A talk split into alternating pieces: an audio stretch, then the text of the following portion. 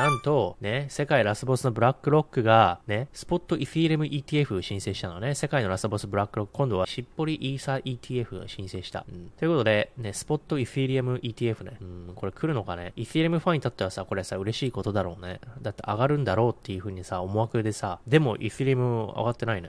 なんでだろうあれでも上がってるよな。でもこれビットコインと同じか。うん。ソラナがやばいね、これ。ソラナなんでこんなにバカげしちゃうの？ちょっとさ、もう一回買おうと思ってた時にさ、買い損ねたよね。うん。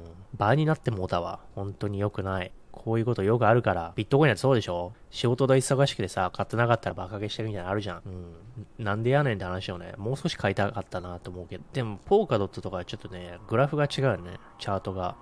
上に200日ムービングアベレージがあるから、落とされてくりそうだな、みたいな感じはなくはないよね、ここ。まあ、ポーカドってもともとそんなテクノロジー的にね、そらなほど強くないから、あれだけどね。マーティックもね、ディセントラライズであんまできてないんだよね。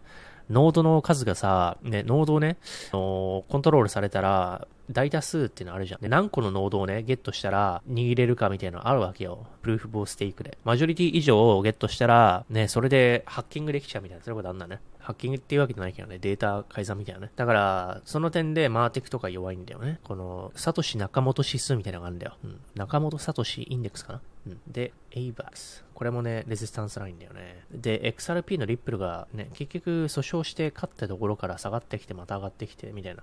結局、ソラナがすごい強いっていうね。まあ、テクノロジー的にもやっぱりさ、あれだからね、ディセントラライズも十分されてるし、スピード的にはイーサルも全然速いし、手数料も低くしてし、みたいなね。で、中で、まあ、俺とコインの中では一番実用的だよね。イーサは違うけどね。っていう状態。だから、まあ、ブラックロックの申請でイーサやったけど、さすがにソラナのスポット ETF はねえな。さすがに。さすがにオルトコインだからな。